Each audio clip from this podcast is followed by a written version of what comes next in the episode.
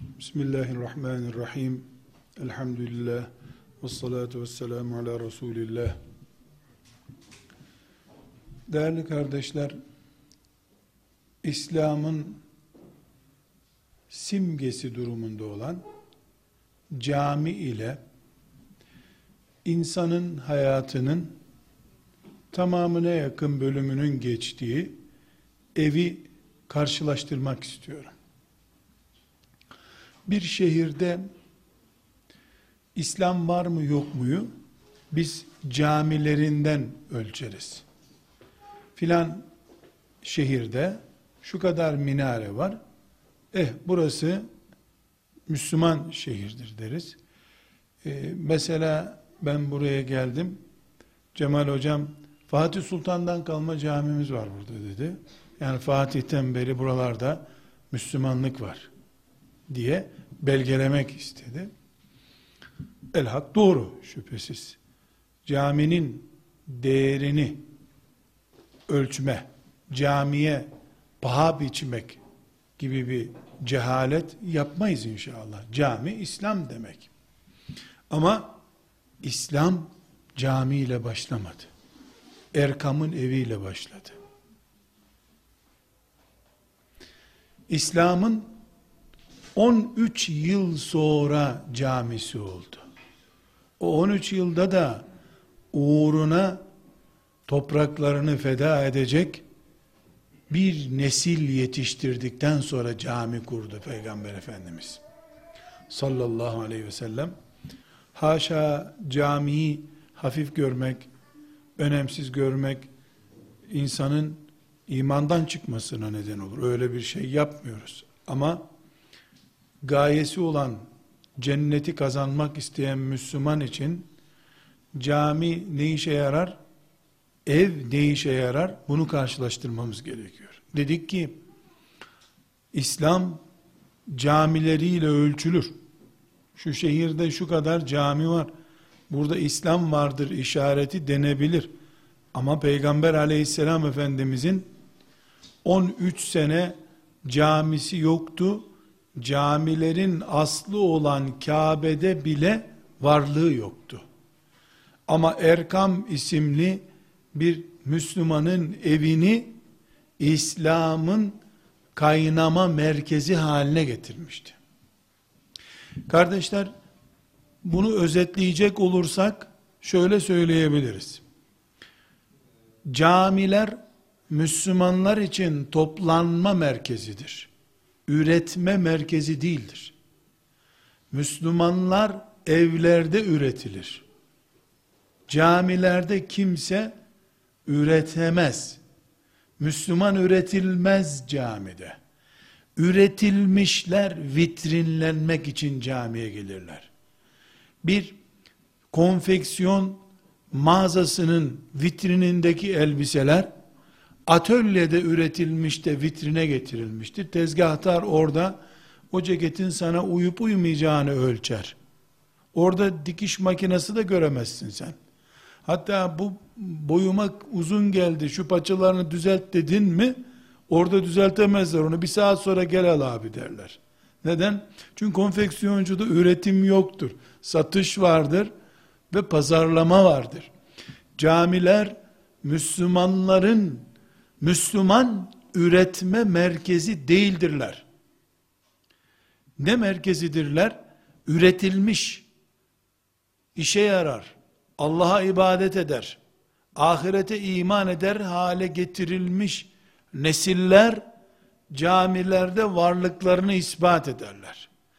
Cuma günü camiye birkaç defa inatlaşarak gelmeyen bu mantığı, yani birliği, beraberliği, Müslümanlığı vitrine koymayı yok saydığı için onun kalbi mühürlenmiştir diyor sallallahu aleyhi ve sellem Efendimiz. Müslümanların camilerine bakışları budur. Camiler Müslümanlık ve Müslüman üretme merkezimiz değildir. Müslüman ve Müslümanlık üretme merkezimiz evlerimizdir. Camide banyo yok, evde banyo var. Caminin içinde tuvalet yok, Evde tuvalet var. Caminin içinde ne kadın ne erkek başı açık durmuyor. Evin içinde camide olduğunun tam aksine erkek de kadın da başını açabiliyor. Camide yatak odaları yok. Evlerimizde yatak odaları var. Yatak odalarını serbest istediğimiz gibi kullanıyoruz. Buna rağmen bile bile vurgulaya vurgulaya diyoruz ki Müslüman üretmek için yeryüzünde Allah'ın cennetine aday insanlar yetiştirmek için Müslümanlar camilere değil evlerine güvenmelidirler. Evlerinde Müslüman yetiştirebilenler banyonun, tuvaletin, yatak odasının, göğüslerine kadar açık kadının orada oturmasının helal olduğu evlerde Müslüman yetişir. Çarşafınla, peçenle, sakalınla, sarığınla, şalvarınla, cübbenle gittiğin camide Müslüman yetişmez. Orada Müslümanlığını vitrinler Müslüman.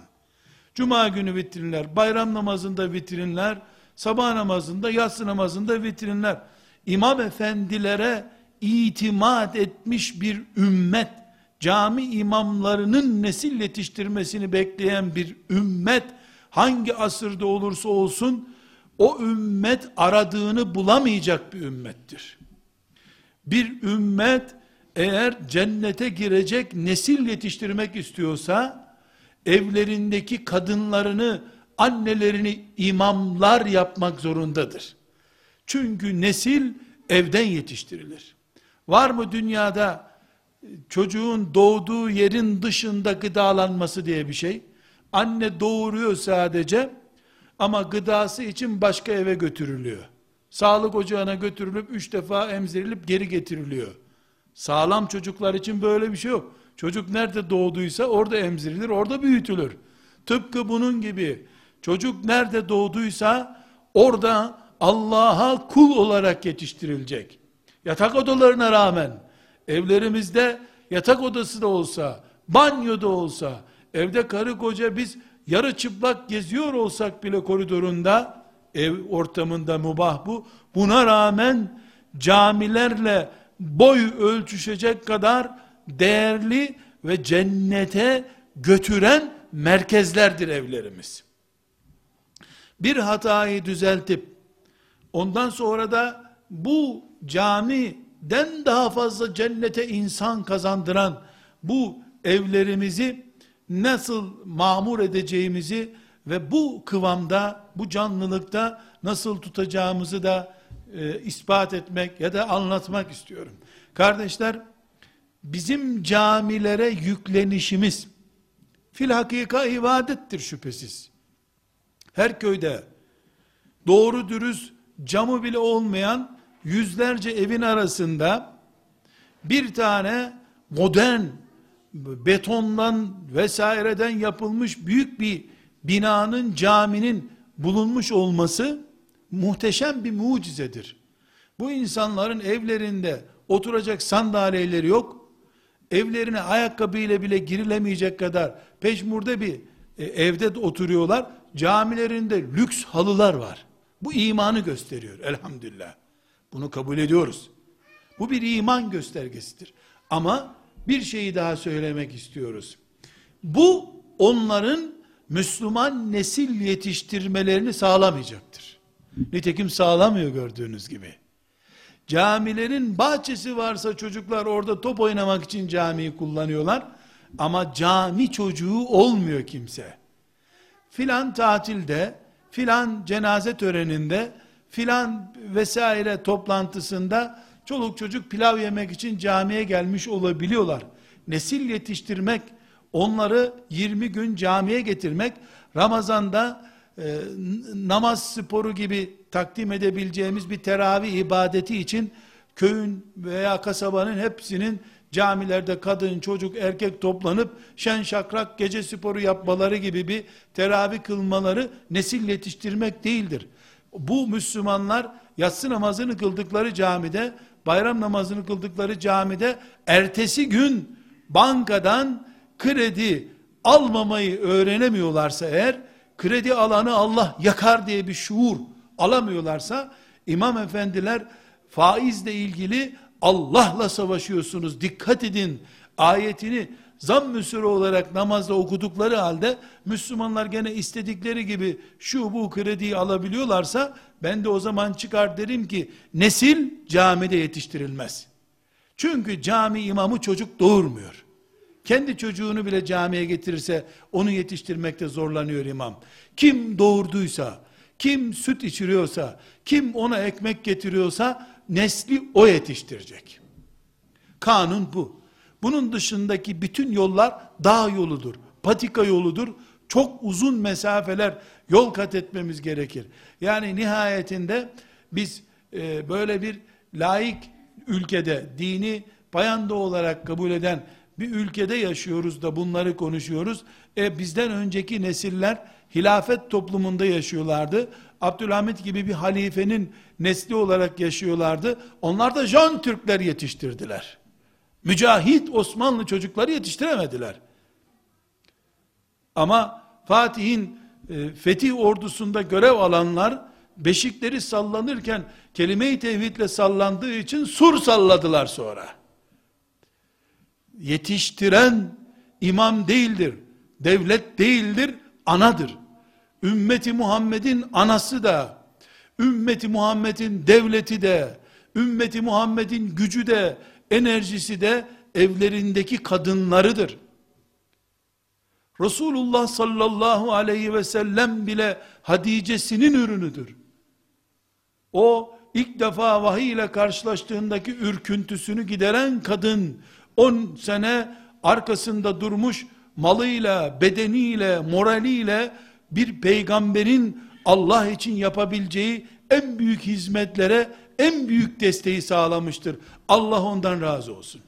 Bu ümmet kadınları kadar değerlidir. Çünkü evlerin sultanları kadınlardır. Kadınlarına yatırım yapmayan, bunun karşılığında camilere yatırım yapan, kadınlarını diploma vesaireye, memurluk hastalığına feda edenler, gelecekte mümin nesil yetiştirmemeye şimdiden razı olmuş, bu uğurdaki hastalığın sebebi olmuşlardır. Ben kızlarımızın İmam Hatip mezunu olup Kur'an kursu hocaları olmalarını, herhalde yakında başlayacaktır zannediyorum, Sultanahmet'e filan imam olmalarını kastetmiyorum. Çünkü yavaş yavaş kadınları camilerin içinde ön safa doğru çekmeye başladılar. Ön safa gelen, bir de sarık giyip, başörtüsünün üstüne bir sarık giyip herhalde mihraba geçmesinde de sakınca kalmayacak zannediyorum. Bunu kastetmiyorum. Dinimin içine sokulmaya çalışılan ayrık otu mesabesindeki düşünceleri konuşmuyorum ben. Okuma yazma bilmeyen, musafı görünce herhalde kitap böyle bir şeydir zannedecek kadar cahil olan, ama Allah korkusundan hayatında tek bir sabah namazı kaçırmamış olan, tarlada bile, tarlada güneşin altında çalışırken bile çarşıda dolaşıyor gibi tesettürle çalışan ve yeri gelince de Çanakkale'ye 3 tane 5 tane oğlunu sanki düğüne gönderiyor gibi gönderen, Allah'a itimat etmiş kadınlardan söz ediyorum. Diploması bol, forsu bol, gücü bol, dil bilen, bunları kastetmiyorum. İlim bilen, hafız, bunlar da önemli değil. Bu ümmetin hafıza da ihtiyacı yok. Kızlarının hafız olmalarına, alim olmalarına da ihtiyacı yok. Mümin, muvahhid olmalarına ihtiyacı var. Velev ki cahil olsun, bir şey bilmesin ama Allah'ı bilsin. Dünyanın faniliğini bilsin. Ve ahiretin ebediliğini bilsin. Başka bir şey bilmeye gerek yok acil bilgi olarak. Elbette alim olursa başımızın üstünde yeri olur. Elbette fıkıh bilsin isteriz. Elbette Kur'an'ımızı bülbüller gibi okusun isteriz. İsteriz ama acil olan bu değil. Hayat kurtaracak olan bu kadınlarımızın, evlerimizin dolayısıyla. Çünkü ev kadın demek. Kadın da ev demektir. Allah böyle istiyor. Biz müminler olarak evlerimizi camilerden daha aktif Müslümanlık üretme, Müslüman nesil yetiştirme noktaları olarak kullanmak zorundayız kardeşler. Kimse Kur'an kursuna da güvenmesin. Kimse İmam Hatip'e de güvenmesin. Camiye de zaten güvenmeyelim diyoruz. Camiler, imam efendiler, camiler ve imam efendiler evlere güvenmelidirler. Şu Müslümanların evlerinden bu cami dolacak demelidirler. Evlerden çıkan insanlar camileri doldurur. Çünkü bir yaşam noktası olarak cami yoktur. Yaşam evdedir. Çadır da olsa, baraka da olsa, lüks bina da olsa insanlar evlerinde yaşarlar. Camiler yaşama değil, buluşma ve belli bir gösteriyi yapma merkezidir. Nedir bu gösteri? Küfre karşı, şeytana karşı kıbleye dönmeyi gösteriyoruz. Namazımızı gösteriyoruz. Rabbimize secdemizi gösteriyoruz. Bu kadardır caminin fonksiyonu. Bu sebeple kardeşler önce bir ayrım yapmamız gerekiyor. Camilere değil evlere güveneceğiz. Hangi evlere güveneceğiz? Elbette evlerimizin beton arma yapılarına güvenecek halde değiliz. Yani içindeki yetiştirdiğimiz, yetiştirmek istediğimiz nesle güvenmemiz gerekiyor. Ben mesela vefat ettiğim zaman imanla ölmek isterim. Ama beni büyük camiye götürün, cenazem kalabalık olsun diye vasiyet etmem. Çünkü en büyük camiye götürseler beni, 1 milyon kişi namazımı kılabilir en büyük ihtimalle. 1 milyon insan 10 dakika benim namazımı kılarlar, işim biter. Ben geride, benden sonra 3 tane 5 tane çocuğumu akşam yatarken Rabbim bizi bu evde daha önce beraber olan ama şimdi sana gönderdiğimiz babama rahmet et, anama rahmet et, şu kıldığım yatsı namazından ona da pay gönder Rabbim, bize rızık bırakan, bu evi bize bırakan babamı mağfiret buyur deseler, bu sürdüğü sürece onun çocuklarıyla devam edecek. 10 dakikalık namazı mı tercih ederim arkamdan kılınan, 10 sene, 20 sene, 30 sene sürecek canlı duayı mı tercih ederim? Hangisi yatırım bunun? Çok basit bir örnek olarak herhangi birimiz basit bir asgari ücretli de olsa bir devlet memurluğunu mu tercih edersin? Şimdi sana bir deste para verelim mi dese hangisini tercih ederim? Elbette az olsun, sürekli olsun. Bir Müslümanın deptebeli görüntülere, camide, cenazede, işte vasiyette nasıl bilirdiniz, harika Müslümandı filan diye meleklerin inanmayacağı, yalan şahitliklere güvenecek yerde, mümin ev bırakarak, evini müminleştirerek, cennete açılan bir kapı haline getirilmiş bir evden Allah'a gitmesi gerekir. Yatırım budur. Köy camisinden gitmek 10 dakikalık bir tören. Ama temellerini senin attığın ve Allah'ın adının anıldığı, Allah'ın yücelmesi için kurulmuş bir ev, camileşmiş, mescitleşmiş ev, sen öldükten sonra meyve veren bir ağaç gibi, belki 30 sene, 50 sene, onlar da çocuklarına aktardığı zaman, belki kıyamete kadar Allah'ın adı anılacak ve temelini sen attığın için, sen mezarında her gün namaz kılıyor, zikrediyor, Allah'ı anıyor gibi ecir kazanacaksın. Kardeşler, bütün yatırımlarımız evimize yığılmış olsa, Kudüs'te bir gün kurtulur. Bütün yatırımlarımız evimize yönelik olsa, yani bu mantıklı ev kurmayı becerebilsek, bizim sokaklarımızda fuhuş boy gösteremezdi. Filan şehrin sokaklarında ahlaksızlık varmış. Gökten insanlar mı iniyor oraya? Hayır, burada işte üniversite açıldı da onlar getirdi bu. Üniversite tatile gitti. Niye yazın şimdi bunlar böyle? Niye ayıbı kapatmaya çalışıyoruz ki? Niye başkasına yığıyoruz? Hani burası 50 sene önce ahlaklı bir yerdi? Hani ahlak, iffet çok önemliydi? Ev çürümüş, ev. Evet, üniversite açılınca o da kazma kürekle bunun üstüne gelmiş olur. Filanca kötülük merkezi gelmiş, filanca ticaret merkezi gelmiş. Benim evim sağlam olsun. Çünkü bu şehirde yaşayanların tamamına yakını evlerinden girip çıkıyorlar bu sokaklara. Uzaydan kimse düşmüyor. Gelip geçen arabalardan inip insanlar kötülük yapıp tekrar arabalarına binip gitmiyorlar herhalde. Evler sağlamlaştırılması lazım. Evlerimizin cennete doğru açılan bir tünel olması gerekiyor. Bunu nasıl yapacağız? Kardeşler, birinci yapmamız gereken şey, evi Allah ile beraber kuracağız. Bununla ne kastediyorum? Müslüman ev kurarken, yani nikahlanıp aile düzeni kurarken, Allah'ı yok sayarak, Müslüman ama, tabi Müslümanlığında bir diyecek yok, ama düğün gençlere göre olması gerekiyor.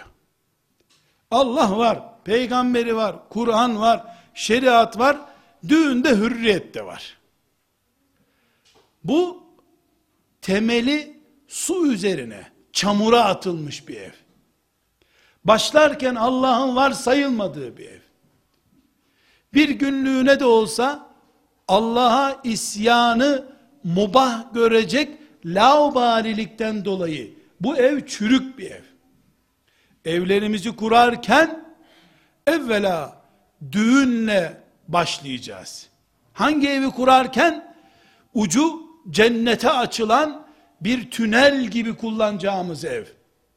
Camilerden daha aktif Müslüman yetiştiren ev.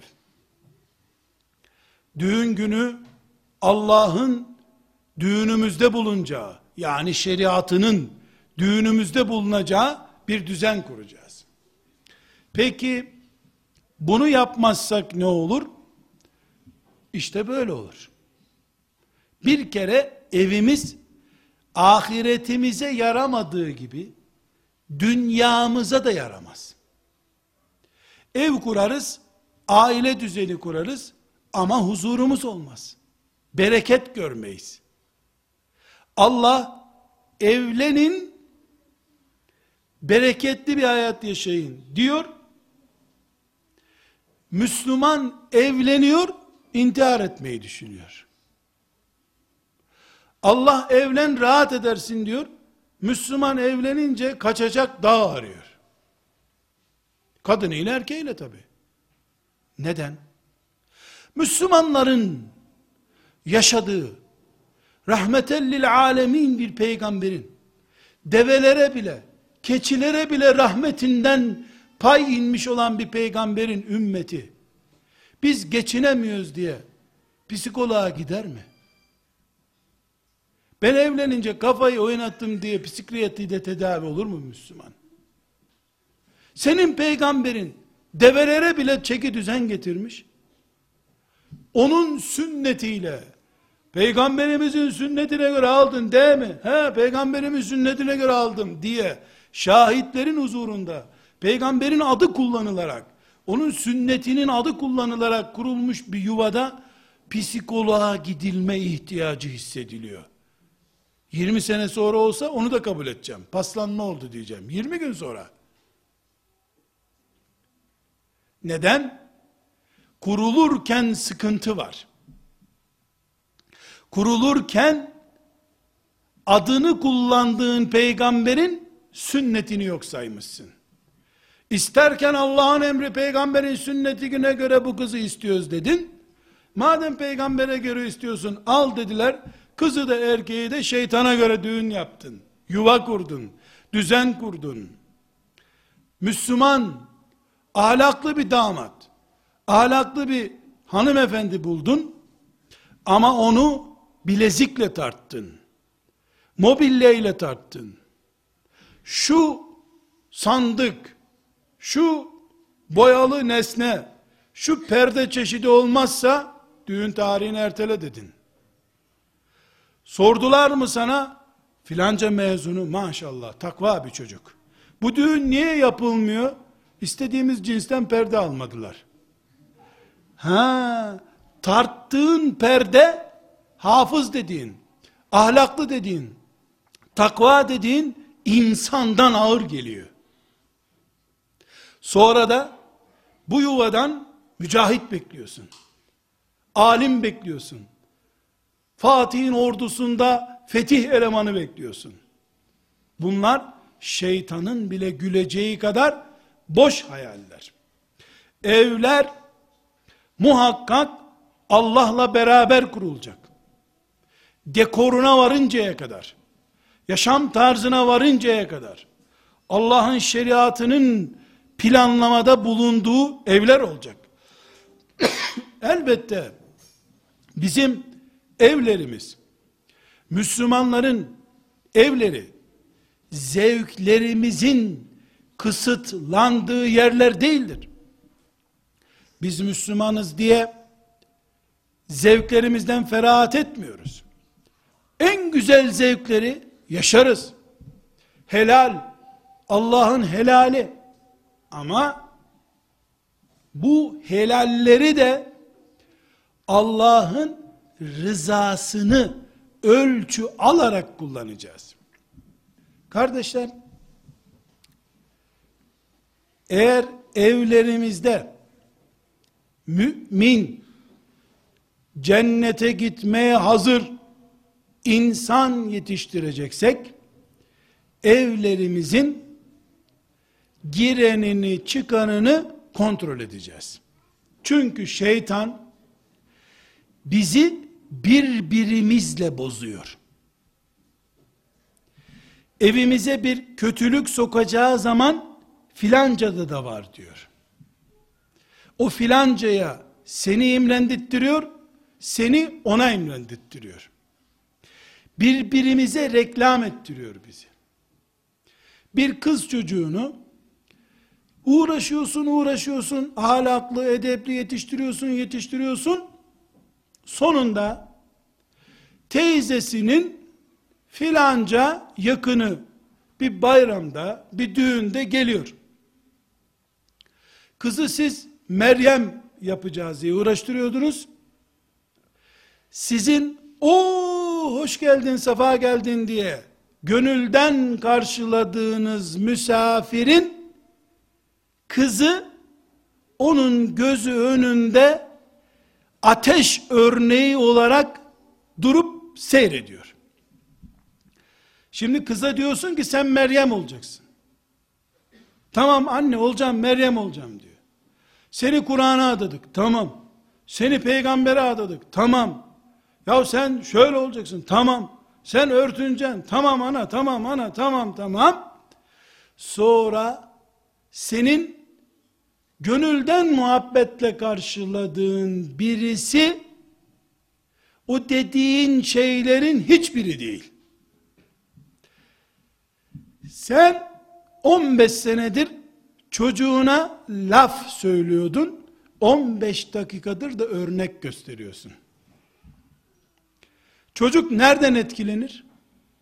Örnekten etkilenir.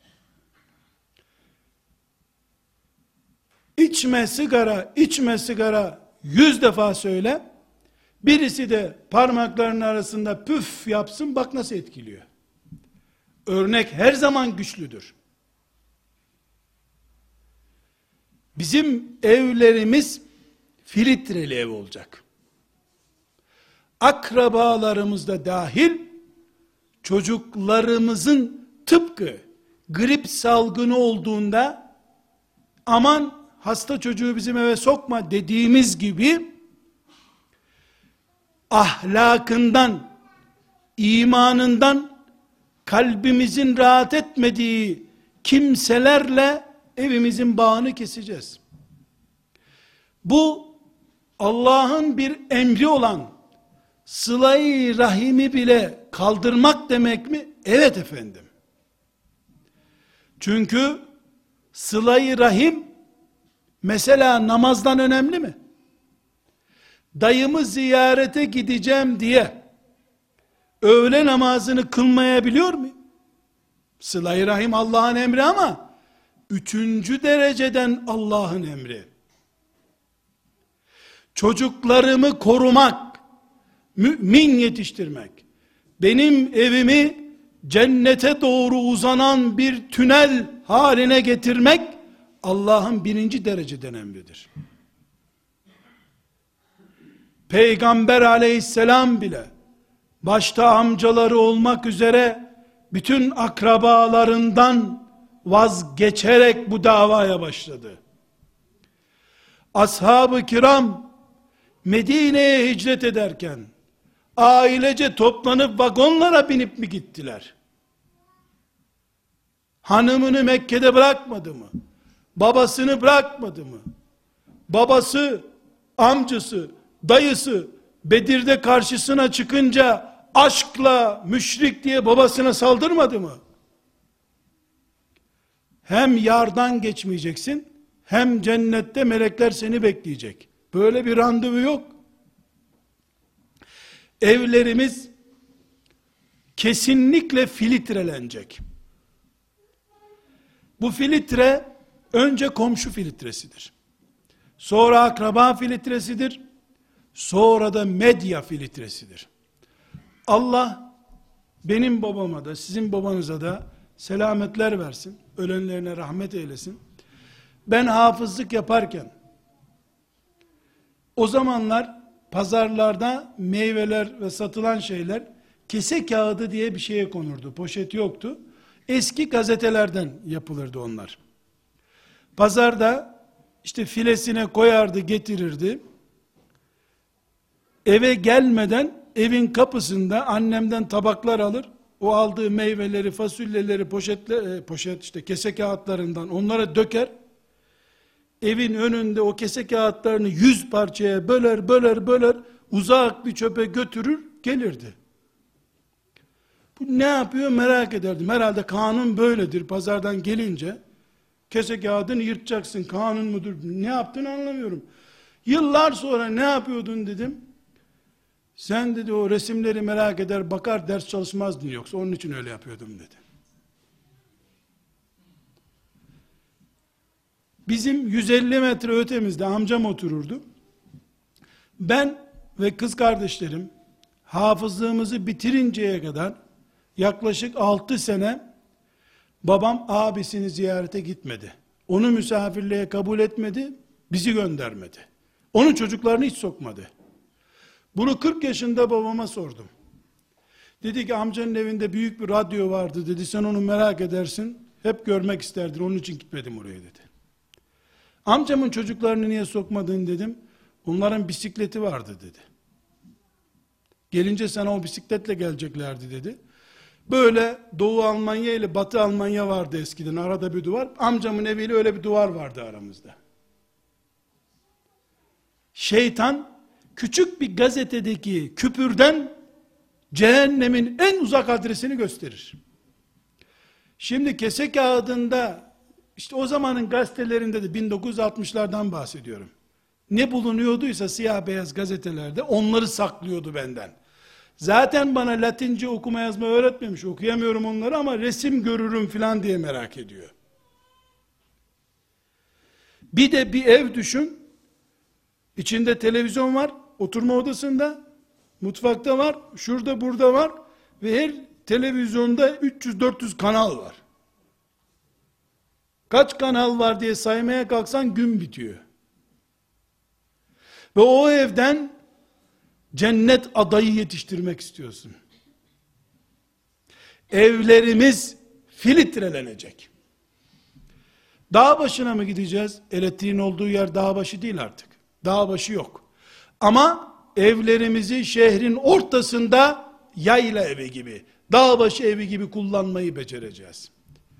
Bir grup nesli Allah evleri basıp evlerde elif cüzü arayan zalimlerle imtihan ederek denedi. O neslin imtihanını kazanan oldu, kazanmayan oldu. O nesil gitti. O zalimlerin mezarında bile çürüyecek kadar takatleri kalmadı şimdi. Atlarını anan olmadı. Ne kelaliler, ne saçlı aliler, hiçbiri anılmıyor artık. Bir İskilipli Atıf anılıyor rahmetullahi aleyh. Onların idam ettikleri, Kur'an okudun, elif cüzü okudun diye astıkları onurlu insanlar olarak anıldı. O zalimler helak olup gittiler. Bu ümmet ordularla yıkılmaz bir ümmettir. Yıkılsaydı dağları, vadileri kuşatıp elif cüzü arayan jandarmalar dini siler götürürlerdi. Silebildiler mi? Daha güçlü geldi din. Ama bu ümmet evinden çöker. Çünkü namus ümmetidir bu ümmet. Bu ümmet iffet ümmetidir. Bu ümmetin kadınları kocalarıyla kavga ettiği zaman peygamber de olsa o koca boynu büküktür. Kur'an'dan öğreniyoruz. Bu ümmetin kızları kağıdı iffetinden taviz verecek nesne gördüğü zaman yüzlerce erkeğin ortasında gencecik bir kız olarak bulunmakta sakınca görmediği zaman dipçikle vurulamayan darbeyi yer bu ümmet. Camilerin donatılması, hatta kubbelerinin altın kaplama yapılması bile bu ümmeti kurtaramaz. Çünkü bu ümmet Erkam isimli bir garibin evinde başlamış ümmettir. Kabe'de bile başlamadı. 13 sene Kabe'si de camisi de olmadı bu ümmetin. Ömer bin Hattab gibi bir adam, Ebu Bekir, Ali evde yetiştiler, evde. Biz ev müminleriyiz. Bunun için küfre karşı, münafıklığa karşı, medyanın sululuklarına karşı, komşuluğun çılgınlıklarına karşı bu ümmetin, Müslümanlarının evleri koruma altında olmalıdır. Hatta perdelerimiz bile çok ciddi bir şekilde bu konu düşünülerek dikilmelidir. Ayakkabılarımız bile evin kapısının önünde değil, içeri alınmalıdır.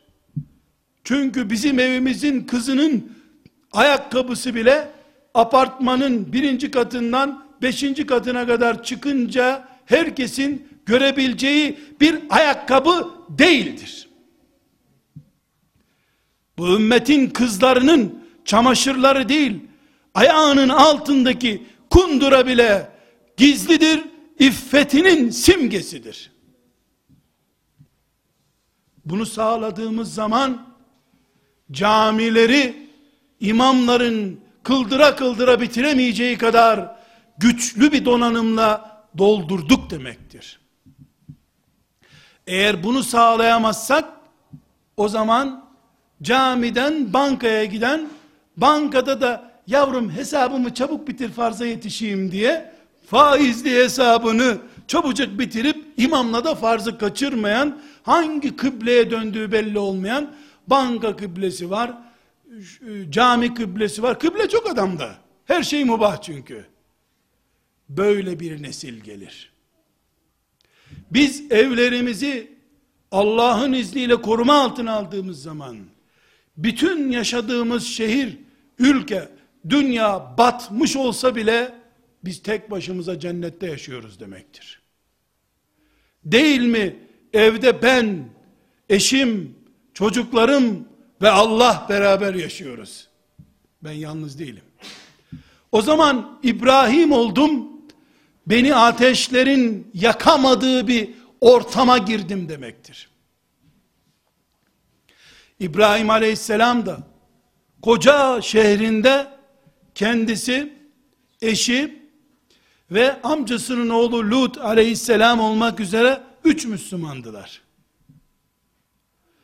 3 Müslümandılar, ne manen ne de fiziki olarak ateş onları yakamadı, eritemedi.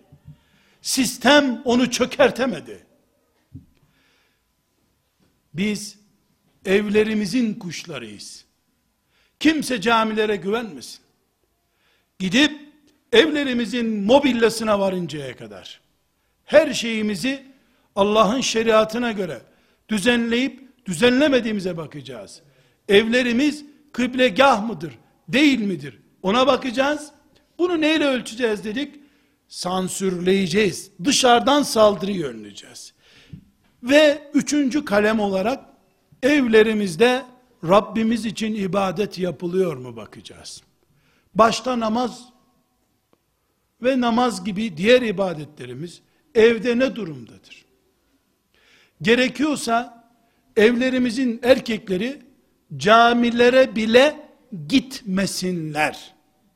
Mesela 10 yaşından büyük erkek çocuğu olan babalar, eğer o çocuğu da camiye bağırmadan, çağırmadan, tehdit etmeden, görüşürüz demeden camiye gönderemiyorsa, o işteyken çocuk kendiliğinden camiye gitmiyorsa, 10 yaşından büyük olan çocuklarımız, babalar camilere gitmesinler.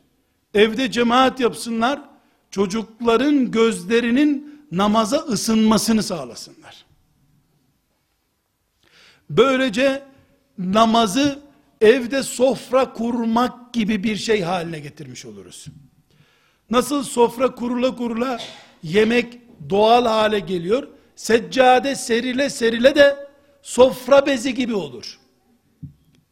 Babalarımız böylece evlerini mescitleştirmiş olurlar.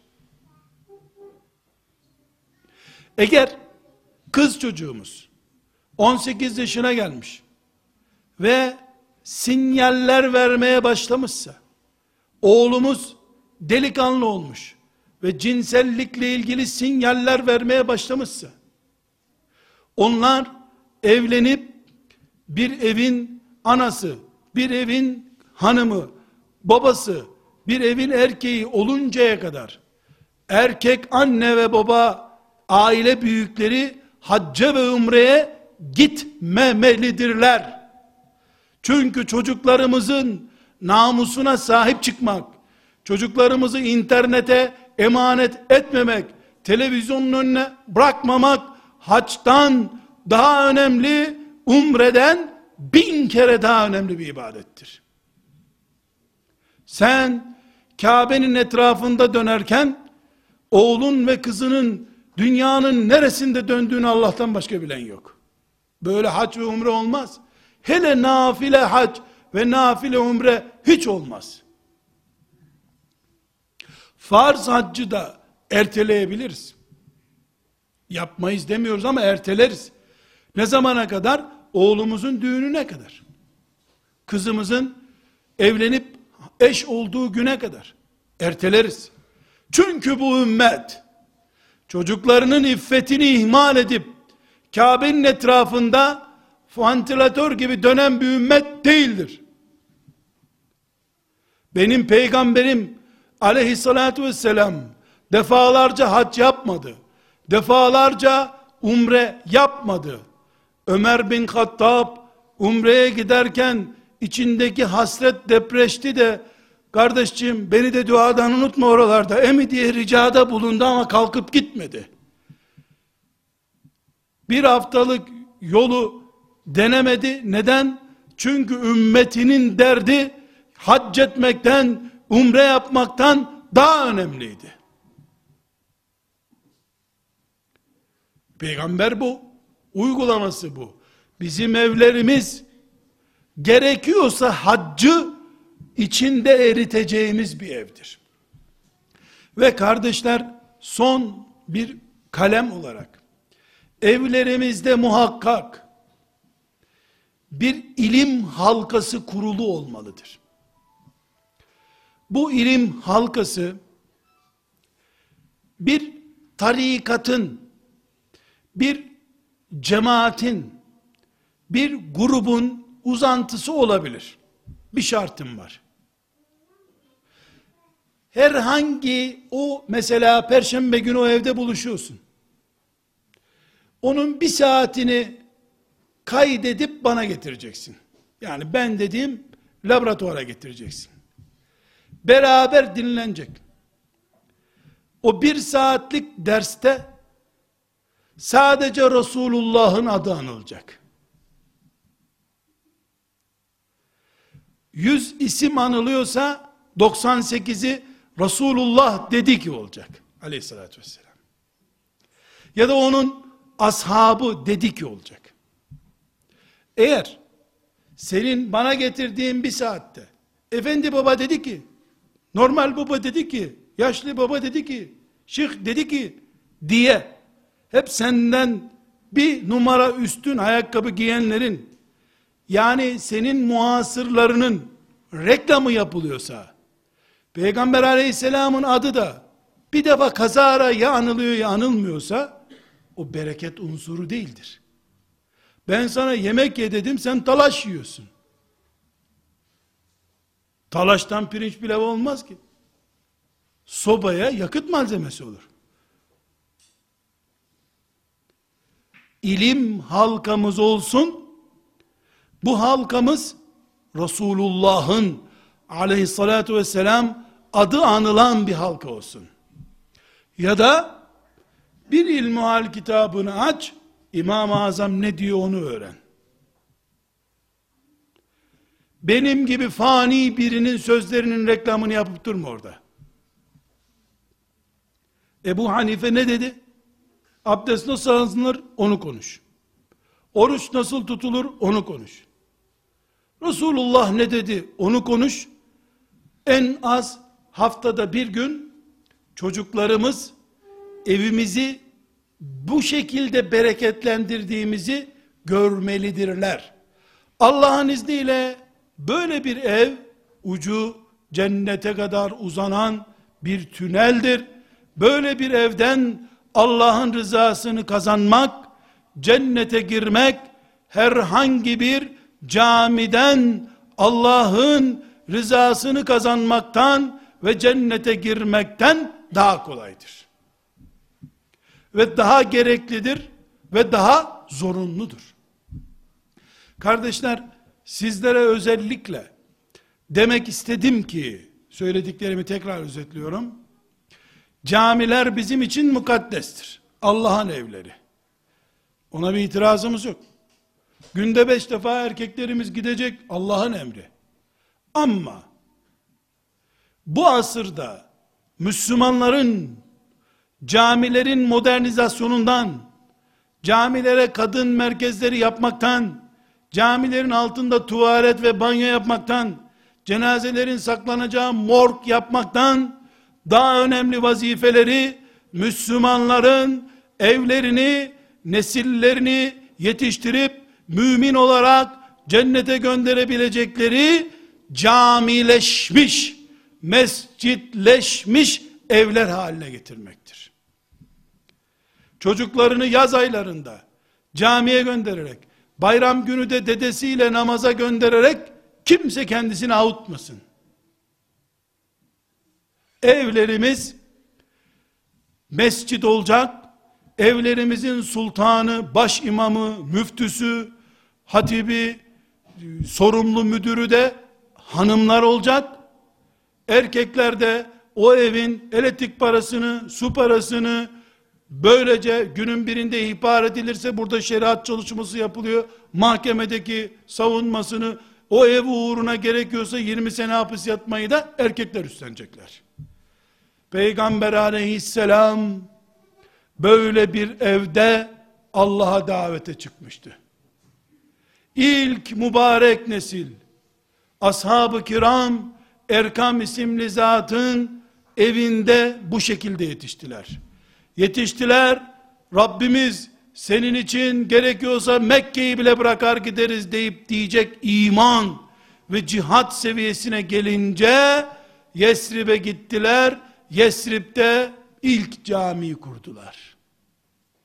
Ama Yesrib'i iman kalesi yapan Mus'ab bin Ümeyr, Yesrib'i iman kalesi yapan, böylece bizim şimdi gözümüzün ve gönlümüzün açıldığı yer olan Medine-i Münevvere'yi kuran Mus'ab bin Ümeyr, Resulullah sallallahu aleyhi ve sellemle beraber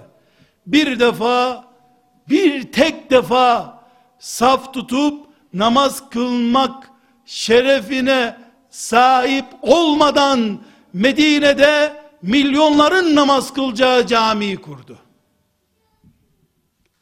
Cami görmediler, camileşmiş yürekleriyle camiler kurdular. Biz camilerin dibinde doğduk, camiyle bağımız kalmadı. Bunu anlatmak istedim. Gecemiz hepimiz için mübarek olsun. Velhamdülillahi Rabbil Alemin.